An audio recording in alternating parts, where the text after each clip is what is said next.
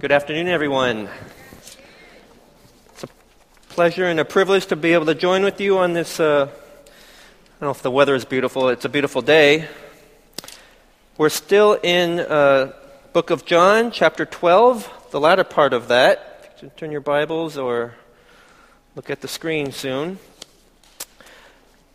As uh, by way of a little bit of background, um, this is the scene of Jesus uh, kind of addressing the crowd essentially for the final time before he goes off with his disciples. And um, this is the final time he's addressing the people, trying to give them uh, kind of the one last message. At this point, he has arrived back at Jerusalem after having healed a blind man, which at that point they knew could only have come from the Son of Man. And he had uh, raised Lazarus, Lazarus, Martha and Mary's uh, brother. At that point, it set into uh, motion all these other sequence events that he knew was going to have to come. We talked about when Jesus wept, he was overcome with emotion at how Martha and Mary loved their brother who was dead. But he was also deeply troubled. And the writer in this gospel is saying he was deeply troubled because he knew as soon as he did this thing, he raised this man, then the Jews, one, were going to be plotting to kill him. He would be returning back to Jerusalem which is the place that they wanted to stone him to begin with for what the things he had already done, and yet this was the way he was to go. It was his final hour, and it troubled him deeply. He prayed, Lord, take this cup from me, but your will, may your will be done. And so he is returning to face kind of what God's ultimate plan was for him. And uh, as I was saying, um, at this point, it was obvious to everyone, the Romans and the Jews, who he was claiming to be, and he did these things that was very convincing. And it wasn't always that way with Jesus in his ministry. Sometimes he was very secretive, or it just really wasn't his timing, according to God's timing, according to God's uh, uh, prophecy for him. Um, even in the earlier chapters of John, when he's at the wedding and the mother, uh, Jesus' mother said they're out of wine, and he says, Mother, why do you involve me? It is not my time. Well, he didn't want that to be made known as far as who he was. Uh, even in another uh, gospel of Mark, I think also in Luke, there was some man that calls out to Jesus, Good teacher, and asks him a question. And before Jesus even answers it, he says, What? He says, Why do you call me good? No one is good except God. And you're going, But Jesus, you're Jesus. He either one didn't really know fully or he didn't want anyone to know yet because it wasn't his time. He had all these other things to do in his ministry while on this earth for three years to do. Before, according to this writer, he healed a blind man, raised another man from the dead, which sent into a, uh, a motion all these other events that he is willingly, obeyingly doing as the Son of God. And so we're picking up here. Now, it's verses 20 through 50, and I was worried about you know, going through all that, and I had all this other stuff, and I wanted to talk about this and that, and then it occurred to me, it's like, what am I fretting about? Am I worried that Scripture is going to get away in the way of my sermon? So shame on me. So what we will proceed to do is we are going to read verses 20 through 50, and I almost was going to ask for a volunteer, but why don't we just go ahead and start verse 20? Now, there are some Greeks among those who went up to worship at the feast. They came to Philip, who was from Bethsaida in Galilee, with a request. Sir, they said, we would like to see Jesus. Philip went to tell Andrew. Andrew and Philip in turn told Jesus. Jesus replied, The hour has come for the Son of Man to be glorified. I tell you the truth, unless a kernel of wheat falls to the ground and dies, it remains only a single seed. But if it dies, it produces many seeds. The man who loves his life will lose it while the man who hates his life in this world will keep it for eternal life. Whoever serves me must follow me, and where I am, my servant also will be. My Father will honor the one who serves me. Now my heart is troubled, and what shall I say? Father, save me from this hour. No, it was for this very reason I came to this hour. Father, glorify your name. Then a voice came from heaven I have glorified it, it will glorify it again. The crowd that was there and heard it said it had thundered. Others said an angel had spoken to him. Jesus said, This voice was for your benefit, not mine. Now is the time for judgment on this world. Now the prince of this world will be driven out. But I, when I am lifted up from the earth, will draw all men to myself. He said this to show the kind of death he was going to die. The crowd spoke up. We have heard from the law that the Christ will remain forever. So how can you say the Son of Man must be lifted up? Who is this Son of Man? Then Jesus told them, You are going to have the light just a little while longer. Walk while you have the light, before darkness overtakes you. The man who walks in the dark does not know where he is going. Put your trust in the light while you have it, so that you may become sons of light. When he had finished speaking, Jesus left and hid himself from them. Even after Jesus had done all these miraculous signs in their presence, they still would not believe in him. This was to fulfill the word of Isaiah the prophet Lord, who has believed our message? And to whom has the arm of the Lord been revealed? For this reason they could not believe, because, as Isaiah says elsewhere, He has blinded their eyes and deadened their hearts, so they can neither see with their eyes nor understand with their hearts, nor turn, and I would heal them. Isaiah said this because he saw Jesus' glory and spoke about him. Yet at the same time, many, even among the leaders, believed in him, but because of the Pharisees, they would not confess their faith for fear that they would be put out of the synagogue. For they loved praise from men more than praise from God. Then Jesus cried out, When a man believes in me, he does not believe in me only, but in the one who sent me. When he looks at me, he sees the one who sent me. I have come into the world as a light, so that no one who believes in me should stay in the darkness. As for the person who hears my words but does not keep them, I do not judge him, for I did not come to judge the world, but to save it. There is a judge for the one who rejects me and does not accept my words. That very word which I spoke will condemn him at the last day. For I did not speak of my own accord, but the Father who sent me commanded me what to say and how to say it. I know that his command leads to eternal life. So whatever I, so whatever I say is just what the Father has told me to say.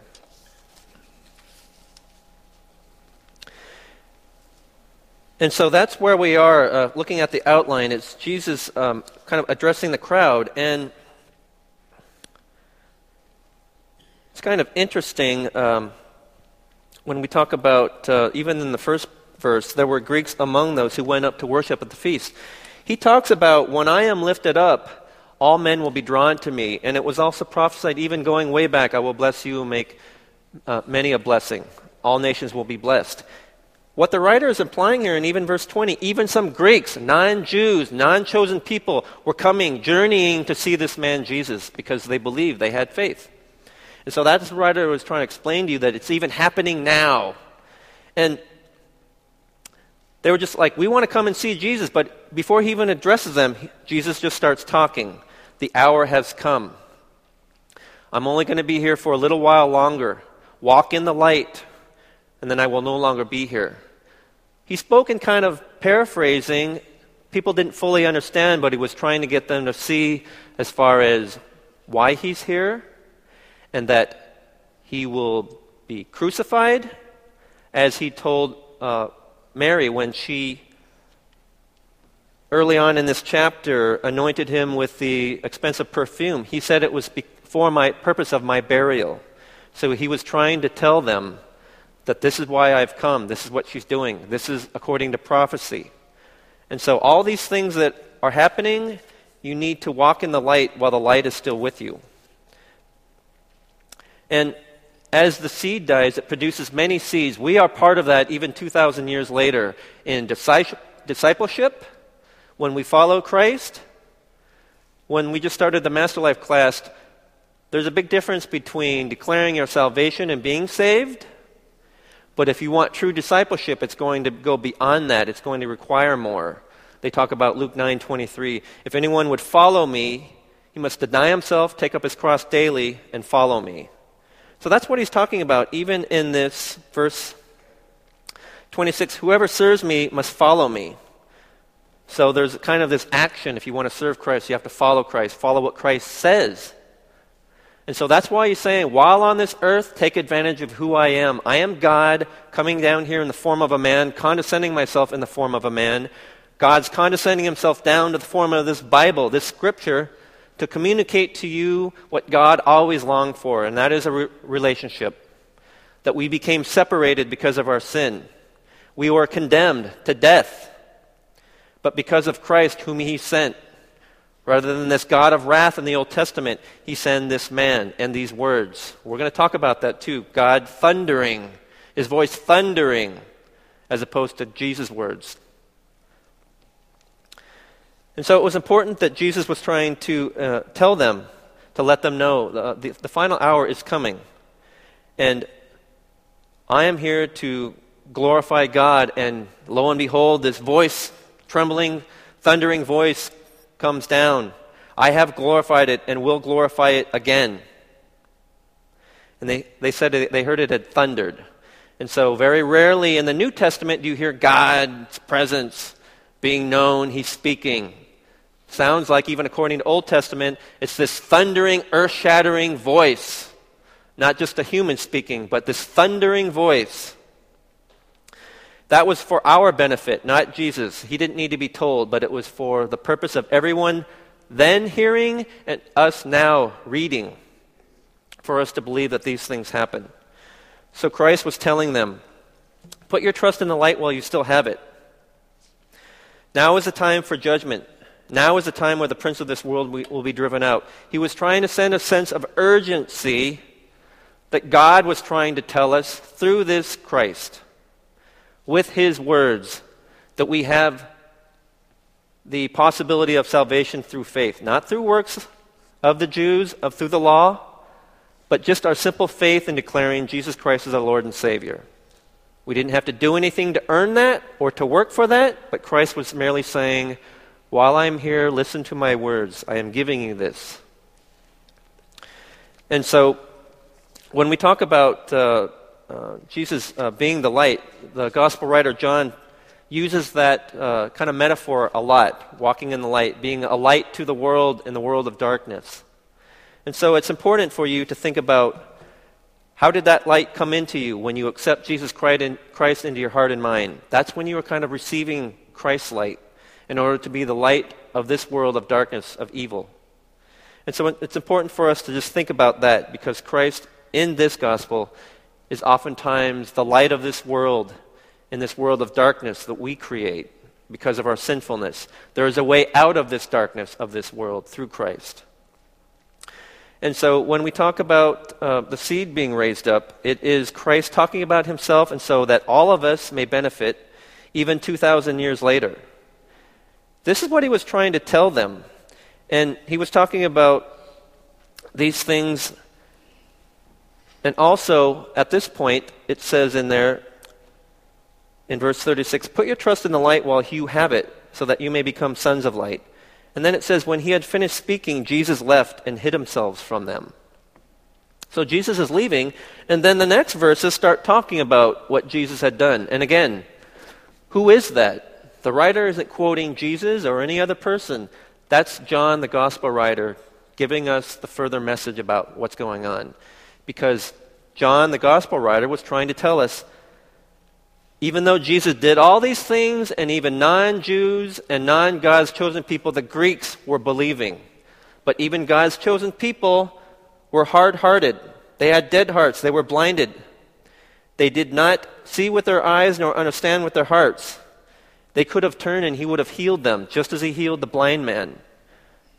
So it was God's own people that rejected him, but it was God's own people that had Christ crucified through the Roman government.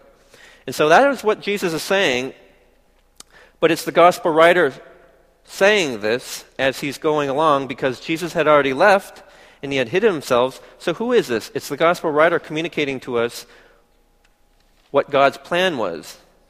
He's even quoting Isaiah as far as it was prophesied that Christ would be rejected. And even the leaders of that time uh, would have believed in him, but because of the threat of being put out of their community, put out of the synagogue, they were afraid to speak of their faith because of the Pharisees. And so this was what was prophesied because they rejected Christ because they loved praise from men more than praise from God. Meaning that they were worried about their community and if they would be put out of the community if they put their faith and trust and, and proclaimed that to the world. That they would be put out of the synagogue, they would be put out of the church, they would be put out of their community they would be put out of the synagogue. Everything that they knew in their life and their identity, they were afraid to profess that. I wonder how many of us, when we're going out into the world, hesitate in professing our faith for fear of being put out of your peer community or your peer uh, family. So that's what we're trying to do is build up in discipleship, building up the conviction of our heart and mind, to boldly proclaim that, to stride through the world without hesitation. That's what we've been trying to do when you say yes to the discipleship. You're already saved, but the discipleship requires more. It requires sacrifice. It requires a boldness to this world of darkness and to the evil forces working against you. That that's what we're trying to build up. That's what in your heart and mind that God is trying to tell you. That yes, you may be saved, but it's not just that for you to sit down and be relieved and spend the rest of your life in abundance and blessing. But if you're called to discipleship, that that's what you have look, to look forward to. There's a sense of self sacrifice, sense of self denial in order to spread the gospel. That means you would be doing that without any concern for the consequence to you in doing that. And so, whereas God's own chosen people loved praise from men more than they did from God, and they were afraid of being put out of their community, God's calling us while here, while you have the scripture, while you have now the Holy Spirit, which we'll be talking about in Sundays to come. He left us that counselor, that helper, that guide. That's God speaking in your heart and mind to give you that understanding in your heart and mind, to give you that knowledge, to give you that boldness and conviction. It's just a matter of are we in tune with that? Are we in relationship with the Lord to be able to so, uh, obey that, say yes to that? And so, yes, uh, in these latter verses, it was talking about the blind eye and a deadened heart that can be healed through Christ. And what I was talking about earlier is I was wondering um, in that third section, we're better off with gentle words of Jesus than the voice of God. It makes you kind of wonder about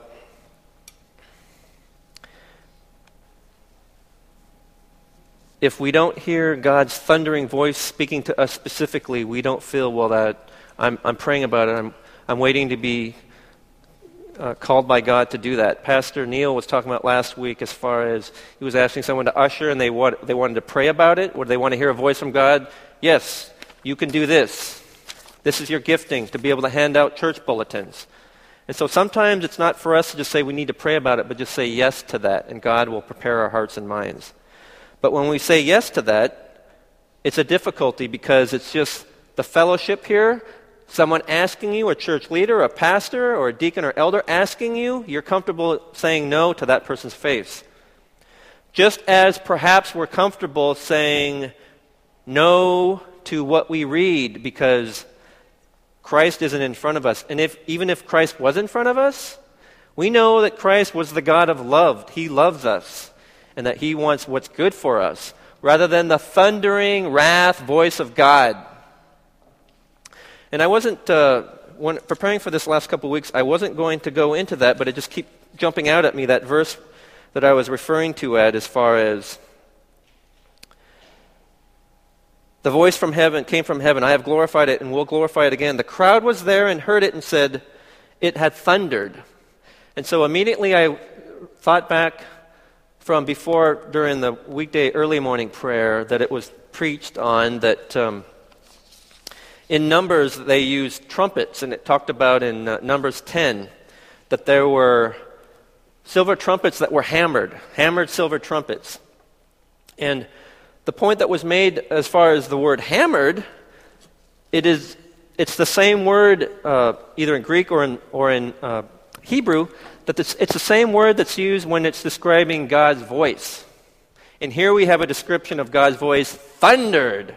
So hammered is very similar use as far as thunder, God's voice. So hammering and thundering, God's voice are very similar. And so I've been kind of carrying around and I wasn't going to use that, but then I actually looked up. It's like, well, I had that in my journal. I looked that up and it's like, well, when did that occur? Oh, it was May. Oh, like two years to the day that that was preached on, so I think that's appropriate. But these are the notes that I had. Trumpets were made of hammered silver. Hammered is the same term when used for when God speaks. We need to be hammered into shape, but we prefer to be lightly or gently touched. But lightly or gently touched or gently spoken to will not shape hardened silver. We are a stiff necked and hard hearted people, and, and sometimes the only harsh hammering that will break us down is God's harsh voice, the harsh consequences of what we do, in order for God to transform us and do what God intended for us. So I like that. Maybe it's because I have a I like trumpets, but this idea about trumpets being hammered into shape. Hammered is also the word for God's voice. In the Old Testament, if you didn't do what God wanted you to do, you got blasted. But then there was separation. God loved us, that He sent His Son, who was speaking kind words to us.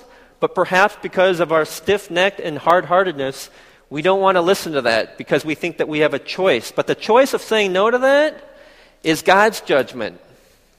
But we feel comfortable because, well, nothing's happened to me yet. This life seems to be pretty good right now. So let's just see what happens. But we find ourselves at times, oftentimes, you hear testimonies of people in their 20s about how hard life is or how, how unfulfilling or how empty they feel. That was part of my testimony that I really related to. Maybe that's us being hard hearted and stiff necked into wanting to live the life according to the way we think it can, according to our own effort. And it was God's kind, gentle voice, God's kind, gentle scripture that we just say, yeah, I think that's okay, but let me try this. Until we find out on our own that it's a very harsh reality. So maybe that's God's circumstances putting us to speak to us in very harsh circumstances or terms in order to hammer us into shape, into something that's beautiful, that could make music and worship and lift up uh, glory to Him and praise. So I really like that. I've been kind of carrying that around, so I just thought I would share that with you that um, hammering and thundering are kind of the same terms used for God's voice. But even 2,000 years later, we don't hear this thundering voice. we think it's a choice for us to be able to say yes or no to that. But we're here, and sometimes we think that we also have the option of saying yes or no to what perhaps God is calling us to do. Well, I think that what we're saying here, reading these scriptures, is that we are running the risk of God's thundering voice or God's thundering circumstances of what we, what we make something beautiful into. We make something into something ugly or sinful or depraved because that's our sinful nature rather than walking in the light, becoming a seed of what Christ did for us. Through his death, we all have life, even now, if we say yes to that. And if you're discouraged and don't feel that you're ready for that, then that should be your prayer, Lord God. I want to say yes to that, but help me in my unfaithfulness. Help me in my unbelief about what you could do with me, even something as lowly and as useless and as helpless as me. You should be thinking about that being used to glorify God because your weakness would be glorified through God. So there should never be any hesitation as to what God could do with you. Otherwise, you've taken God out of that picture if you think it's impossible just with you or just with this church body what we could do. In the days to come, we're probably going to be very, very challenged Maybe it's not going to be a choice, it's going to be a sense of urgency in order for God's kingdom be, to be furthered here, in order for, to, for us to do what Jesus was talking about, to follow me, to serve me. These are the words I'm leaving you walk in the light. We weren't there walking with Christ in the light, but we have his words through this gospel writer that's trying to give us a sense of urgency. Now is the time when all men will be raised. Now is the time when the prince of this world will be driven out. And so we need to think long and hard about are we going to just wallow in the warm glow, bask of God's light, and the warm glow of, of His material blessing and His spiritual blessing? Or is there another greater sense of, yes, I have been blessed and discipled. Now, what is God, what has God prepared me to do from there? And so I like that sense of instead of saying, well, let me think about it, let me pray about it, that's a good answer. But sometimes it's just to say yes and then try to figure that out as you go along. And it's okay to be broken of that. Be broken of your own effort, of your own idea, or your own logic, of, or your own reason, but just say yes to that and just stand back and be amazed at what God can do through you, for you, and around you, and the blessing of others. I think that's what this gospel message was trying to tell us that We are going to go through difficulties, but oftentimes it's because of our own making, because of our own pride, our own ego. That if you say yes to discipleship, you've made it that much harder because you have to be hammered into shape. Silver is a beautiful thing, but it needs to be formed. And so, if you want to be that beautiful trumpet and sing glorious music and be a blessing to others, then you're going to have to, you're going to, have to get used to harsh treatment. That's God's discipleship.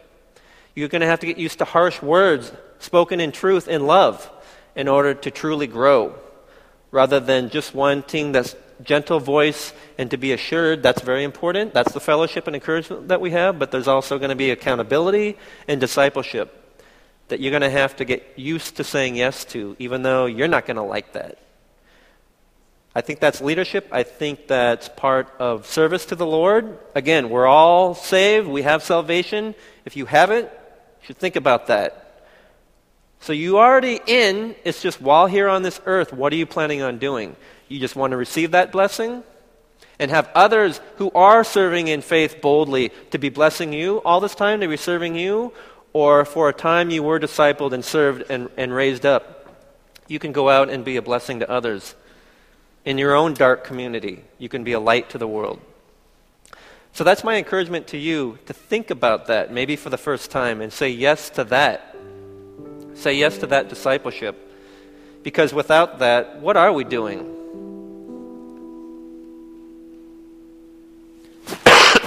Sorry.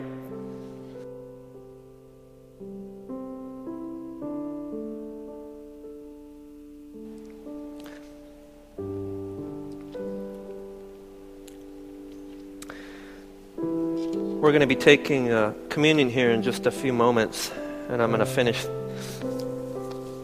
this sermon here today. I'm going to have a little bit more to say in just a moment for communion, but uh, I'm going to close in prayer. But in the final hours, this is just a day before Christ leaves. This is what he was trying to tell us. This is what the gospel writer was trying to tell us as far as what Christ did and how even those who had seen all these things refused to believe. But Christ is trying to tell you walk in this light while you're here with me because I'm not going to be here and where I'm going you cannot follow. But how are you going to serve Christ? How are you going to follow Christ? One, if your heart, your heart and your heart and your mind are hard-hearted and stiff-necked, or you're lazy, or you're distracted with everything else. All these other things that are a blessing to you has now become a, sac- uh, a, a distraction to you. So you're going to have to figure out how to make that work. That's not for me to tell you. All these things that you count as blessings, have they consumed you? Because we're going to call for sacrifice. Laid at the foot of the cross, not, not much compared to what Christ did for us. But it's something that we could say yes to, and it's just going to be your honor and privilege to be able to do that. So I encourage you to just think about that as we go into communion. We're going to just kind of go into a time of prayer as far as, for example, what can distract us. But let me just close in prayer on this um, sermon. Lord God, I just uh, thank you and praise you for the way you speak to us, Lord God. Holy Spirit, I thank you for your presence here, Lord. I just pray for a boldness and conviction in our hearts and minds to be touched by you, Lord. I pray for a thundering voice, Lord God. I pray for catastrophic circumstances, Lord God, if that's what it takes to get us to listen to you, Lord God. To see how life can be as we make it rather than what you would have us do, Lord God. May you just give us that revelation, Lord God, of our sinful way that we make life, make so many mistakes in life, Lord God, but. Uh, you have grace and you have love and you have forgiveness, and it's not too late, Lord God. Because of your Son, we do have access to you. Rather than the wrath and punishment and condemnation that we deserve, Lord God, through your Son, Jesus Christ, we want to declare victory over the forces of this world as Christ did. We want to say yes to Christ, Lord God, whatever that means to each and every one of us in our own way, the way that you have prepared for us, Lord God, may it be your will and purpose, Lord. And we pray, Holy Spirit, for your guidance and your understanding to give us peace to say yes to that. We pray for this local church body that we would all have the privilege of encouraging and supporting each other and raising each other up in discipleship. I pray for the har- harmony and cooperation, Lord God, in these very trying times, Lord God, that we would just uh, just love you, Lord, and always look upward towards you, Lord God. But the fellowship that we have, may it just be a precious blessing to us. And even though we have differences, Lord God, that we would all just share in the, the common unity that we have in you, under you, and that you reign and rule over our lives, Lord God. And we thank you and praise you for all that you provide. In the name of Jesus Christ, I pray. Amen. If we can have the ushers come forward, Pastor David.